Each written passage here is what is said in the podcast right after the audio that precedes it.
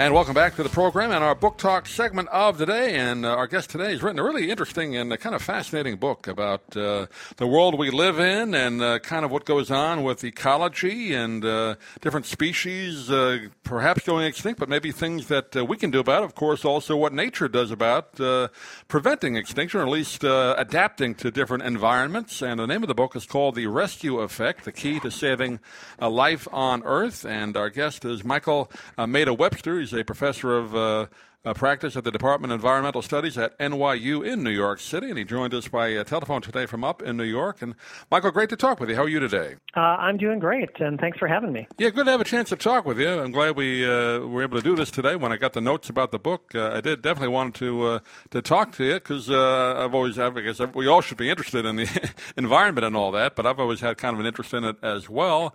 And I guess first of all, you you kind of dedicated your academic career to doing this kind of work, right? The environment and ecology and all that, right? conservation. Yeah, yeah. I mean, I started as a, an ecologist at a university, and I've also done a lot of work in conservation. So yeah, that's been my uh, interest from the get-go. It started with coral reefs, which has always been my sort of biggest love in the environment, but I've worked in many systems.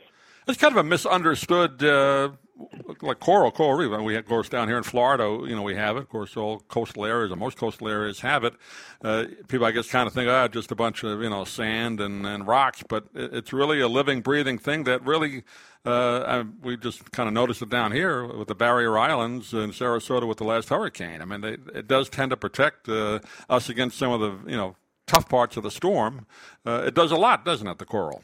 Yeah, so you know, corals an animal doesn't really look like an animal, at least what most people would think of it as.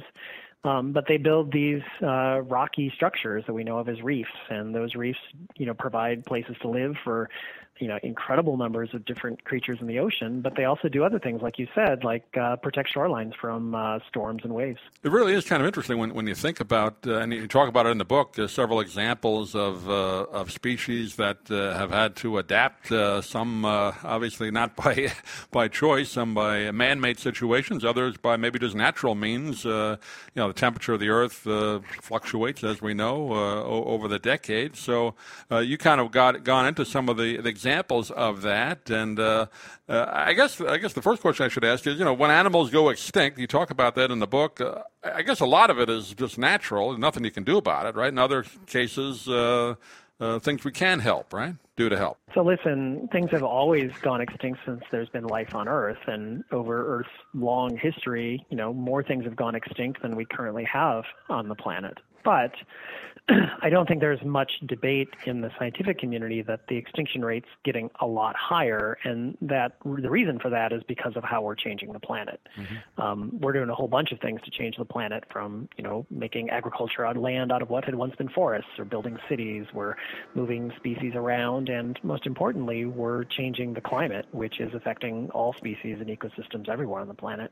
is it become worse in the last say 20 25 years as opposed to you know when the industrial revolution started what late 1800s something like that when obviously pollution became more prevalent with you know the engine and, and those kind of things?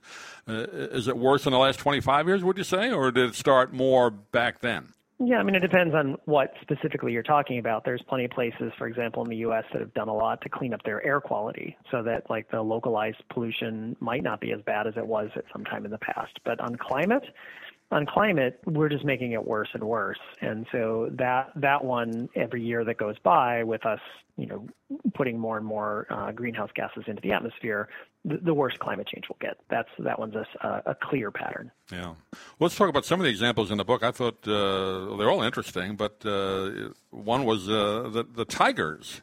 Uh, how uh, in the, in the wild, uh, they've kind of adapted and changed to kind of uh, survive themselves in a way. Can you talk about that for a minute? Yeah, so one of the chapters in the book is about tigers in India, and if you if you look at what's happened to tigers in the wild over the last hundred years, their numbers have absolutely freefalled, and that's due to a combination of people taking over land that was once tiger habitat, um, as well as people hunting tigers. And there's sort of an insidious business out there of um, uh, killing tigers and selling their body parts for a variety of um, uh, reasons, including their fur and their claws, as well as as well as other parts of their body. And what happened in India, which is where that chapter was set, was that the tiger numbers kept falling and falling year after year. And in the 1970s, India decided to start acting to try and protect its tigers um, uh, more stringently. And they did things like create a whole bunch of new tiger reserves. Um, and that worked reasonably well to sort of slow the rate that tigers were being lost. But in some cases, it, it wasn't enough. And that was because tigers are still worth a lot of money um, in the black market for tiger parts, and in some places people were still going and hunting them. Mm. And there's one park that I wrote about in the book in um, a park called Panna in in India that um, poachers killed every last tiger in the park to the point where it had none left. And and at that point, it became a really big issue uh, for the wildlife managers uh, to try and solve. And so they managed to catch a few tigers in nearby parks and release them back into Panna. And the interesting thing that what happened was that the tiger numbers rebounded really quickly. Those tigers that got into the park, they started, uh, you know, they had big territories, they had lots of food, they started having lots of cubs. Their cubs started having cubs, and within a few generations, the tiger was, the park was filled back up with tigers, to the point where some of the tigers have started to leave. Um, it's gotten crowded, and they're looking for other places to live. Yeah, interesting. I, have heard what you're talking about with the, the parts and the tigers. Unfortunately, the elephants too. I guess that that's been a big problem, right? The tusks and all that. But, yeah. Uh, you know, it's, it's, it's hard to believe that uh, people still buy that, but I guess they do buy those products. Yeah, yeah, yeah, and it's a sad thing. I mean, listen, there are plenty of problems on the planet. It's too bad that we have to um, try and protect species that are being hunted to extinction in this yeah. way. Another example, not just animals, but you talk about uh, uh, the chestnut tree, which I thought was interesting, right? I mean, that particular tree is uh, had some problems, I guess, some diseases with it, right? And and it's kind of adapted, and I guess men or man, uh, we've helped out at least hope try to eradicate that, right? Yeah, so the American chestnut was once a super common tree in the eastern U.S. and around the early 1900s, it um, got infected with a disease that had been accidentally brought in from Asia. It swept through the trees and within a few decades killed pretty much every American chestnut tree in North America. Um, since then, people have been trying to bring it back, and they've been having a really hard time because the trees are just not well equipped to fight this particular disease more recently, some scientists from uh, the um, State University of New York in Syracuse have started uh, creating genetically modified uh, American chestnut trees that do a better job at fighting off the disease. And so it's a really interesting case where this sort of high tech intervention of genetic modification is being used for conservation.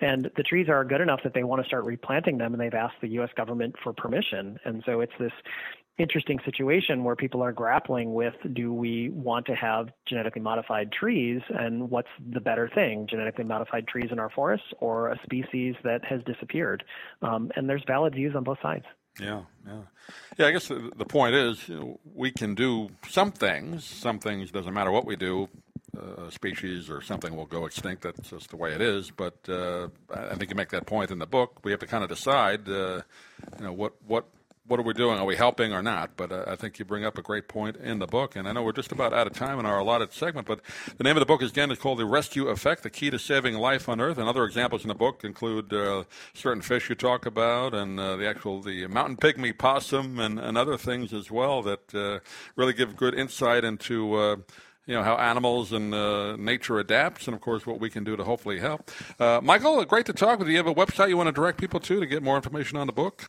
Uh, sure. You can check out my NYU website, and you can check out the book online at any bookseller, and hopefully it's in your local bookshop. Great. We'll also put a link on our website as well. But uh, Michael uh, Webster, great to talk with you. And uh, first of all, congratulations. Welcome to my former hometown of New York. I think you're going to enjoy it. Just get a jacket ready, but but I think you're going to enjoy New York. Thanks for being with us. Great. Well, thanks for having me. Great. Bye. Thank you, Michael. I'm Stan Brock. 30 years ago, I formed Remote Area Medical to help people overseas. But then we found generations of families in America isolated by poverty from the health care they need. Together, we can take dental, vision, and medical help to a million adults and their kids, right here at home in the United States of America.